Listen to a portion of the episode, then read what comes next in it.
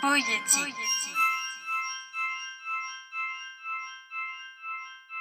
ポイエティックこんにちは、ポイエティックラジオです。えーこの番組は、私垣内翔吾が虚空に向かって一人ぶつくさと喋る様を、アンカーをキーステーションに全世界へ配信しているポッドキャストになります。このラジオの他に、文字をベースとした、えーデジタルリトルプレスポイエティックが、えー、垣内翔吾のノートから無料でダウンロードすることができます。えー声だけでなく、できれば文字でもお楽しみいただければ、えー僕が楽しいなと思います。毎回こうやって一人で虚空に向かって、ぶつくさと喋って、馬鹿らしいなと、ちょっと思いつつも、えー懲りずに続けているんですけれども、今回は少し、なんだろうな、これ誰に向かって喋ってんだろうなっていうのが、えー普段よりははっきりとするというか、えーこのポッドキャストを始めてみようかなと思った直接のきっかけの一つである、えールチャリブロさんの、えーオムライスラジオ、えー通称オムラジと呼ばれているポッドキャストにエイヤーとお便りを送ってみたら、えーそれを読んでいただいてですね、え先週のサンソン夫婦本談、イリーチは男は辛いよが好きというタイトルの、えー配信で、えー私の、なんだろうな、文字を使うときと声を使うときって別々の難しさがあると思いますが、みたいな話をこう、お便りしたのが読まれて、それについて語ってくださったというのがありましたので、今回はそれに対してさらに声で応答してみようかなというところでお話をしてみれたらいいんじゃないのかなと思っております。なので前回よりはこう、前回までと違って、ある意味はっきりとその、オムラジでお便りを読んでいただいた、そういうことに対しての応答っていうところでお話ができるので、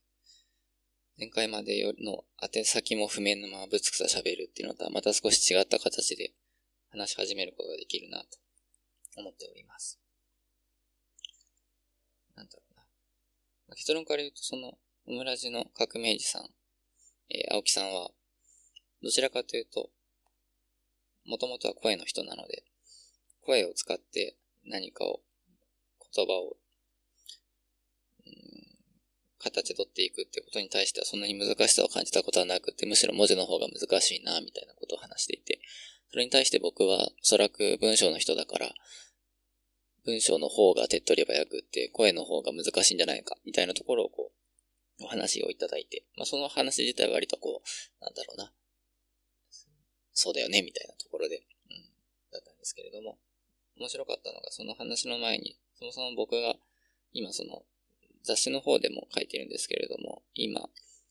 トラさんにすごいハマっていて、でトラさんとマルクスっていうものの二つにすごいこうハマっていて、その話もちょっとこうお便りの中で書かせていただいたんですけれども、そのマルクスだったりトラさんっていうものに引っ張られての話っていうところがすごいこう僕は面白かったなと思っていて、ちょっとそのあたりでこんなこと話してみたいなみたいなことが出てきたので、ちょっとそれについてお話ができたらと思っています。なんだろうな。まずその僕がお便りの中で書いたのって、その白井聡さんっていう人の今すごいこう売れているらしい武器としての資本論っていう本があって、その本の中でそのトラさんが出てくるんですけど、あの、まあもともとはそのマルクスのについての本なので、あの、資本主義っつうのは本当に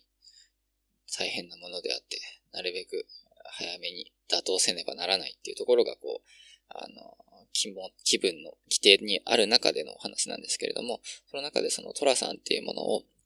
今の若者というものは、あの、トラさんがわからないと。なぜわからないのかというと、その、階級意識というものが希薄になって、とはいえ、階級意識というものが、この新自由主義の世界の中で、ある意味、フラットな見せかけの中で、むしろより苛烈な、うん、競争社会みたいなものができてきたことによって、そのトラさんの頃にはあった階級意識であったりとか、その階級っていうものをこう上昇していくことに対する後ろめたさっていうものが、えす、でに自分たちに実感できないものになってしまっている。むしろそのフラットになってしまった、横並びになっている、階級が無化されてしまった状況の中で、隣の人を蹴落としてでも、自分が少しでも上に行かないと、どんどんどんどん生活が苦しくなっていくっていうような、より一層な過酷な状況の中に置かれているからこそ、そのトラさんの頃の階級というものをこう前提としながらも、うん、人情であったりとか、うん、義理みたいなものを優先したいような、そのまあその階級と義理人情みたいなところでのこう引き下がれ、アンビバレンスがあるよみたいなところが、えー、今の時代から見ると、むしろ牧歌的に見えてしまって、あの、そこにあった切実さみたいなものが分かりにくくなっているんじゃないか、みたいなことがこう、本の中では書かれていて、うん、なるほどなと、僕はこう、素直なので、思いながら、だったらやっぱりちょっとこれは、トラさんというものを実際に自分で見てみて、実際のところどうなのかっていうところをこう、確かめてみないといけないな、ということをこう、思いながら、ひたすらに、えー、トラさんを見続けるという、え、ことを、この1、2ヶ月ぐらいしているんですけれども、まあその中でその、なんだろうな、一緒にその、マルクスも、やっぱり読まないといけないだろうと。まあ、原点に当たってみないといけないだろうということで、え、今、今月の頭ぐらいから、えー、マルクスの資本論も、えー、買って、今、ちょっとずつそれも読んでいってっていうところで、まあ、ちょっとこのマルクスとトラさんを並走させるような生活をしているんですけれども、まあ、ちょっとそれに関連してっていうところでえ、オムラジでも、青木さんとマスクさんがいろいろとこう、お答えをしていただいて、面白かったのが、その青木さんは、えー、白井聡さんのマルクスを経由してのトラさん論っていうものに対しては、ちょっとこう、あんまりピンときてないんだよねっていうところでこう、お話しされていて、それは、おそらくはその中で、あ語られている階級っていうものに対するピンとこなさなんじゃないかっていうようなことをこうお話しされていて、これはすごいこう、なんだろうな。僕としても、そうなんだよねっていうところでこう思うところもある話なんですけれども、そもそもこの階級っていうもの自体が、そもそもの現実なのか、それともその、ある意味、イデオローグ的な形で、一つの政治の場を作っていくためのフィクションとしてもともとあったものなのかっていうところも正直今の、今となってはわからないんだよねっていうようなことをこう青木さんが話されていて、あ、それはすごいこう面白い視点だなと思うでですね、その、その、その、なんていうのかな。マルクスの時代から、かつてはあった、その、小作人と領主との、人格的な所有関係みたいなものがなくなって、賃労働者、えー、土地から追い出されて、えー、自分たちの労働力を売り買いしなきゃいけないような、えー、賃労働者と資本家っていう関係ができてきたときに、えより一層構造的な搾取が始まっていったんだっていうようなことをこうマルクスは語っていくわけですけれども、まあ、そこでその、そこでその、なんていうのかな、俺たちはその資本家っていう妥当すべき存在がいて、下にその我々プロレタリアという労働者という人たちがいて、その対立構造っていうのをいかにして解消していくかっていうことを考えなきゃいけないんだっていうようなことをもともとこう語っていたんですけれども、そもそもそこでその階級みたいなのをこう取り出していくのって、一つのフィクションというか、こう、なんていうのかな。カール・シュミットの有的理論じゃないですけど、どこかにこう、他者との間に線を引いて、こっからこっち側味方、から向こう側が敵みたいな形で、仮想敵を作ることで、えー、人々が団結しやすくなるみたいなところで、えー、作られてる一つの、最初からそれって階級ってフィクションだったんじゃないかみたいなことが、えー、一つ、もやもやとした岩として、え、その場で語られていたのかなというようなことを、こう、感じてですね。それはすごいそのなんだろうな。だからその階級っていうものをとっかかりにトラさんを語るっていうのは、正直あまりピンとこないんだよねっていうようなことをこう青木さんがお話しされていて。で僕もなんていうのかな。その階級っていうものを軸にして考えたときにトラさんっていうものはそんなにそぐわないんじゃないのかなっていうことを考えていて、どちらかというとさっきもちょっとちらっとお話ししたように、どちらかというとその、昔見せかけ上、階級というものがなくなって、無再現にフラット化してしまっているからこそ、そのトラさんのわからなさっていうものが際立ってしまっているんじゃないのかっていうふうに思ってるんですけど、特にその理由としてマルクスってトラさんすごい嫌いだと思うんですよね。あの、なんていうのかな。そのマルクスを読むとトラさんがわかるっていう、あの、考え方はすごいこう、うん、ありえないというか、マルクスは、あの、風天、マルクスの言葉で言うと、ルンペンのことをすごい嫌っているので、あの、労働者の味方ではあるけれども、まともな労働すらしないで、あの、いろんなところをふらふらほっつき歩いているような、えー、ゴミども、クズども、みたいなことを、そのルンペンに対してこう、あの、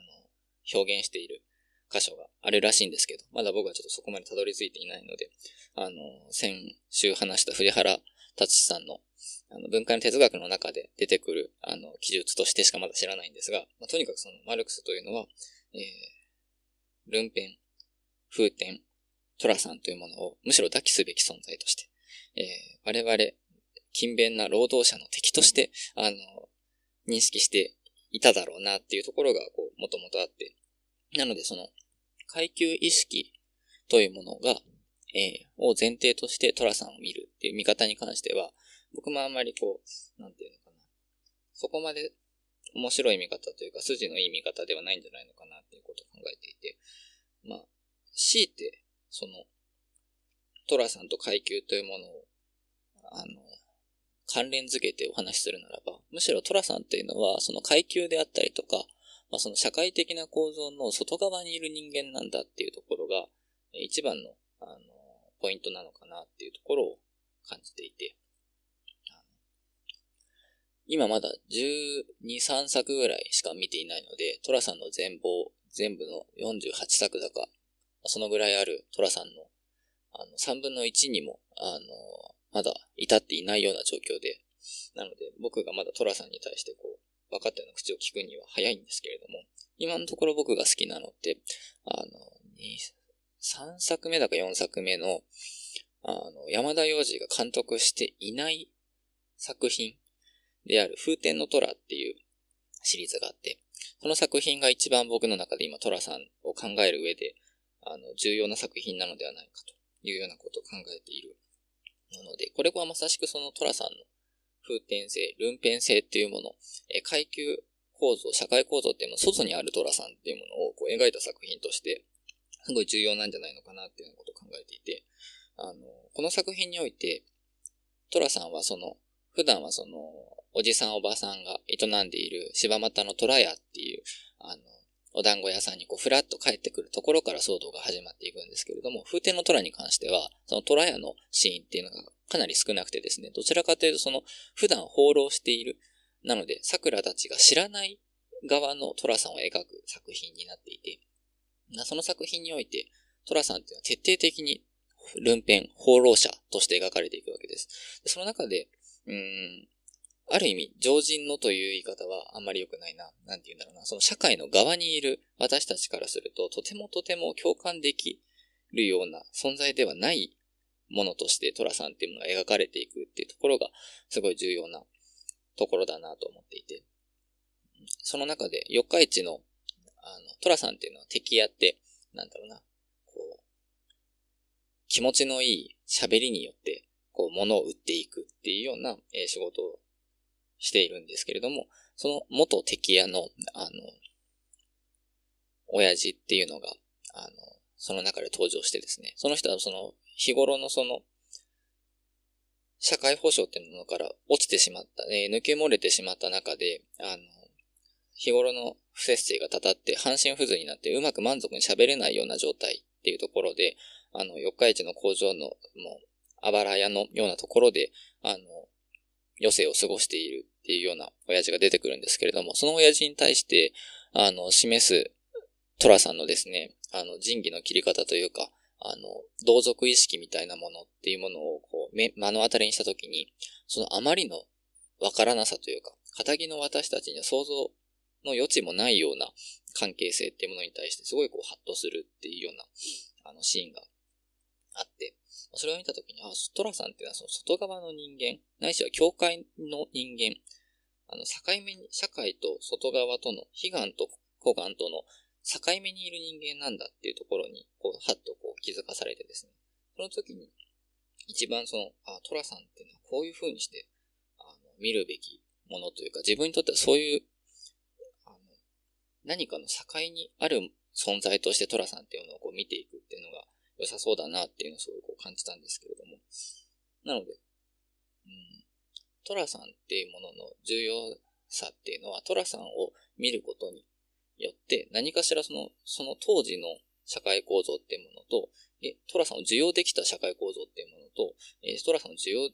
することができそうにない現在の社会構造っていうものを照らし合わせていくっていうような見方よりは、むしろ、その、どのような社会構造の中にもこれまで馴染むことのなかった異物ないしはこう外部としてのトラさんっていうものを考えることによって、今のその、なんだろうな、今のこの社会構造っていうものの内側から、うん、が、なんだ、からでは理解しようのないものに対して自分たちはどう付き合っていくべきなんだろうかっていうようなことを考える頻度として、トラさんっていうのはあり得るんじゃないのかっていうようなことをこう、すごいこう考えています。なので、なんだろう。トラさんに、を、出しに、階級を語るっていうのは結構すごい難しいことで、むしろそのトラさんというものを、に、を前にすると階級というものは無化されて、あの、既存の社会構造、共感しやすい社会構造みたいなものの内側か外側かっていうところで、こうはっきりと、えー、そこにこう分断が明確に前傾化してしまうっていうところの方が、トラさんの面白さなんじゃないのかなっていうようなことを、すごいこう、感じています。あとはその、オムラジのお話で面白かったのは、トラさんっていうのは、そのインテリ的な考え方だと理解できないんだっていうようなことを青木さんがおっしゃっていて、あの、トラさんっていうのはすごいこう植物、ある意味植物的で、あの、抽象的なことは考えないんだと。むしろそういったことをこういちいち言葉にして、あの、理屈で考えるっていうのは水臭いっていうようなことをこう、あの、が、っていうところがトラさんの価値観っていうもので、ある意味それはなんていうのか、生きと野暮みたいな話で、これはその僕のお便りの中に、えー、声と文字とって言葉の使い方は変わってきますかっていう話をしたときに応答としてあったんですけど、ホメロスであったりとか、えー、ケルトの神話の中で基本的にその文字にしたら大事なものが消えちゃうっていうような、あのー、考え方についてのお話があったんですけれども、これでなんで、トラさん風に言うといちいち言葉にするっていうのは野暮じゃないかっていう話だと、僕は思ってですね。あの、失礼ば花じゃないですけど、すべてをすべていちいち、えー、理屈だった言葉にするっていうことが、えー、必ずしも正しいことではないっていうようなことを、に対してすごいこうトラさんは敏感だと思ってですね。で、あえてまたここでマルクスとトラさんを、あの、無理やり寄せていくならば、トラさんっていうのは徹底的な唯物論者なんですよね。抽象的なことって、あの、刑事上のものに対して何の、何一つ興味を示さずに、常にその具体的なもの、具体に、あの、ついてだけをこう、問題にしていく。あの、何かこう言葉で考えたりとか、抽象的に考えるぐらいだったら、先に動いちゃった方がいいじゃねえかっていうようなところが、あの、トラさんの行動原理であって、まあ、だからこそ、えトラヤの面々であったり、っていうところに、その、迷惑がられたりだとか、何かし、何かしらのこう空回りが、え、発生してしまったりっていうのがあるわけですけれども、基本的にそのトラさんっていうのは具体の人、行動の人だっていうところは、うん。なんで、言ってしまえばその有物論者としてトラさんというものはいるんじゃないかっていうところがすごいこう、考えたところで、うん。まあ、それこそその生きと野望っていう話で言うと、生きって何かっていうと、それこそその具体の中に宿るものだと思うんですよね。なんだろうな。だそれこそ本当にあの、空気修造さんの、あの、本にもありますけど、縦島か横島かどっちが粋なんだとか、まあ、そういうようなこう、かなり植物的なところで現れてくるものとして粋、ないしは野暮っていうものがこうあるわけで、その具体的な、えー、有物論的な、植物的なところに宿る、えー、好きであったりとか、外しであったりとかっていう、まあ、美学ですね。美学っていうもののことを、その粋であったり野暮っていうふうにこう、呼ぶわけですけれども、その、抽象的にそれをこう、どうだっていうふうに語るよりは、具体的にトラさんの、あの、着こなしであったりとか、あの、指にはまっているあの、ちょっとごつめの指輪かっこいいなであったりとか、まあそういったところにこそ、あの、トラさんのトラさんたるゆえんっていうのはこう宿っているんだっていうところをこう、うん、もっとこう、考えていくべきだろうなっていうふうに思っていて、うん、ちょうどその、あの、オムラジの青木さんのたちの、えー、彼岸の図書館という本も出版されている関書房さんからこの前本を買ってですね、その本が失われたものを求めてっていう、えー、池田康介さんという美術家の方の、本だったんですけれども、これもまさにその、なんていうのかな、あの、今、美術、アートっていうものは、あの、一つ関係性の美学であったりとか、ワークショップや、うん、フィールドワークっていうものにこう変調していって、まあ、どんどんどんどんその、ものからことへっていうような移行がなされているけれども、今こそ一度そのものというもの、具体的、抽象的な関係性みたいなものではなくて、具体的なものっていうものに今一度ちょっと回帰していくべき、えー、なんじゃないかな、みたいなことがこう書かれていく本で、これもすごいその、とも通じてくるところというか、ある意味なんていうのかな、植物的であることっていうものの重要さっていうものが、今すごい、うん、一つ、うん、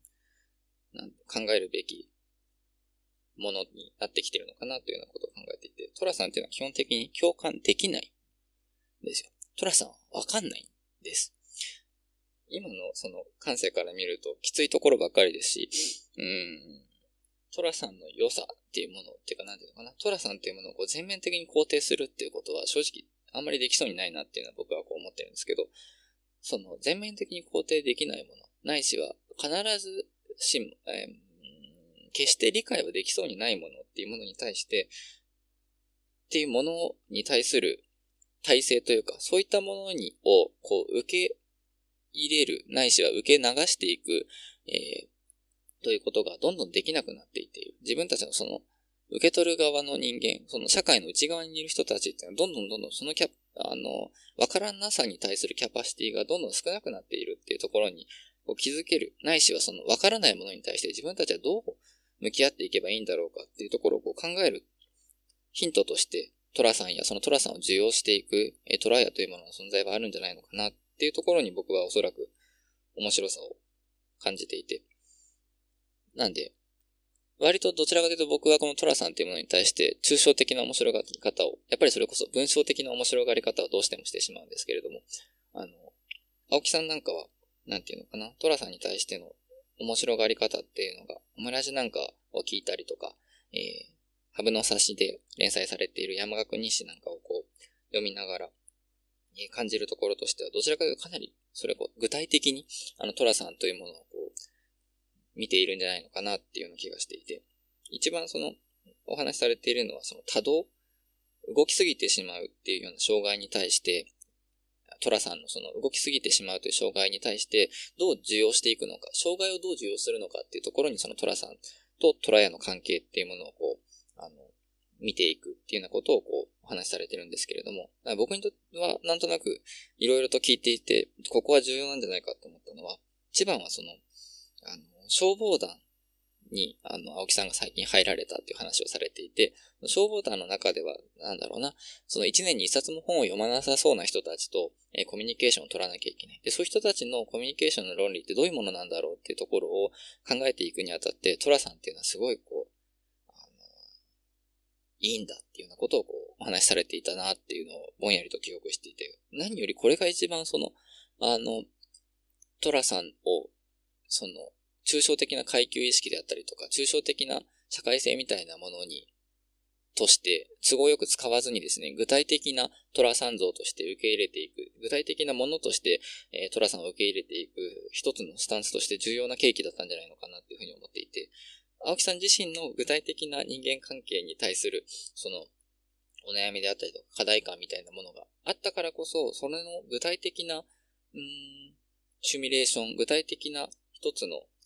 うん、なんていうのかな。モデルとしてトラさんというものがあったんじゃないのかな、みたいなところをこう聞いていながら思っていて、おそらくその、なんていうのかな。やっぱりその具体的な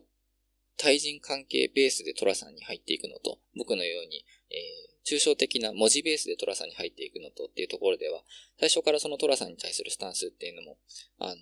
大きく変わってくるだろうなっていうようなことをこう思っていて、えー、近々オムラジでお話をできたらな、みたいなことも、えー、今、えー、やりとりをしているので、あの実際に、その出演が叶った際には、そのあたりのことをちょっとこう、お話できたら楽しいんじゃないのかな、みたいなことを思っているんですが。そうですね。ちょっと、こう、実際に何か言葉が先にあって、その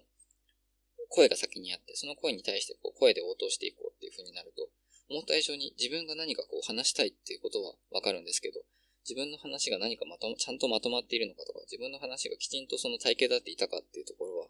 いつも以上に心もとないなというふうに、思って、ここまで今、だいたいもう30分喋っちゃいましたけど、うん、なんだろうな、喋りたかったことにきちんとたどり着けたかどうか、はだはだ心もとがないなと思うんですが、うん、マスクさんもあの言葉数が少ないわけじゃないのに、確信になかなかたどり着けないから、えー、スッとこう確信に入っていける文字の方が自分は、うん、使いやすいみたいなことをこう話されていたかなと思うんですけれども、すごいそれが今、よくわかるというか、まあ、と同時にその場で、そのお話の流れでお話しされていた、その声での喋りというものは、目的以前の脱線であったりとか、本筋がなくても大丈夫というか、うん、伝達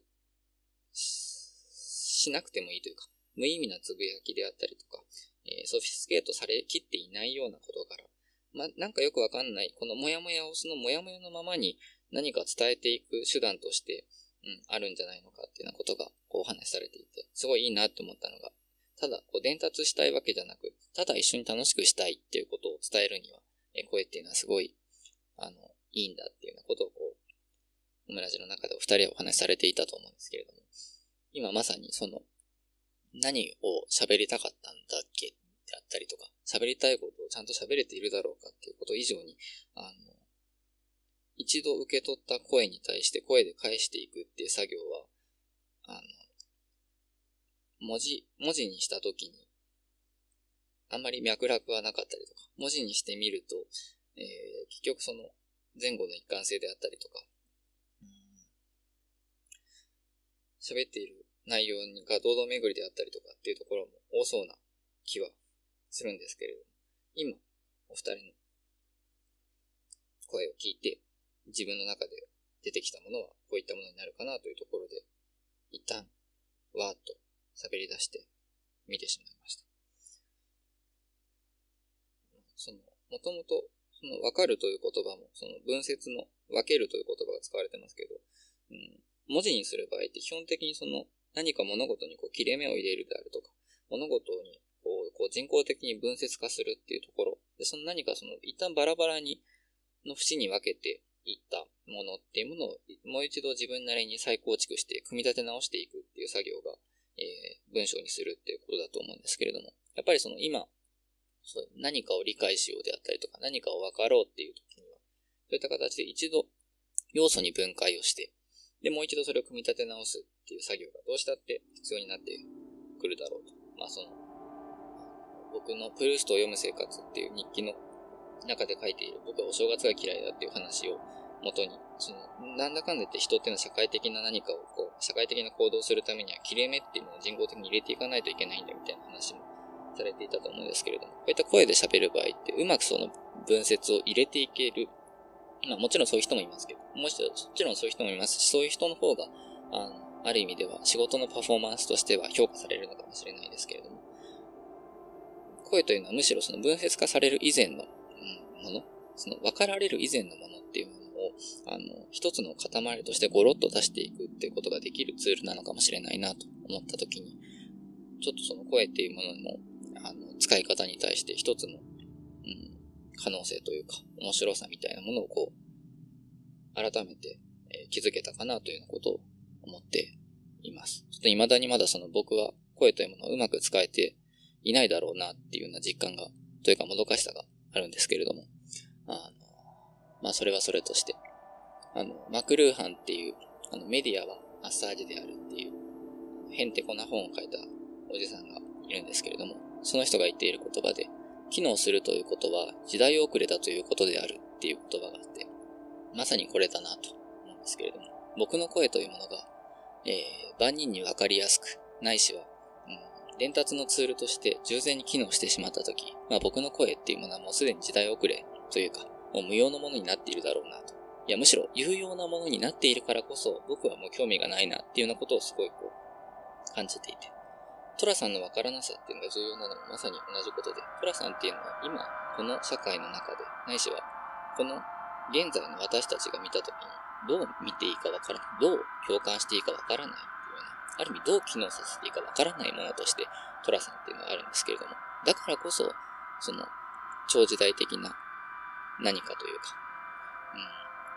うん、ものがあるのではないかと。マスコさんが、えー、展示のキャッチコピーの中でお話しされていたように、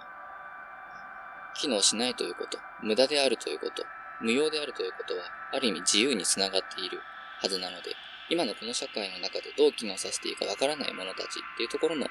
内側にこそ、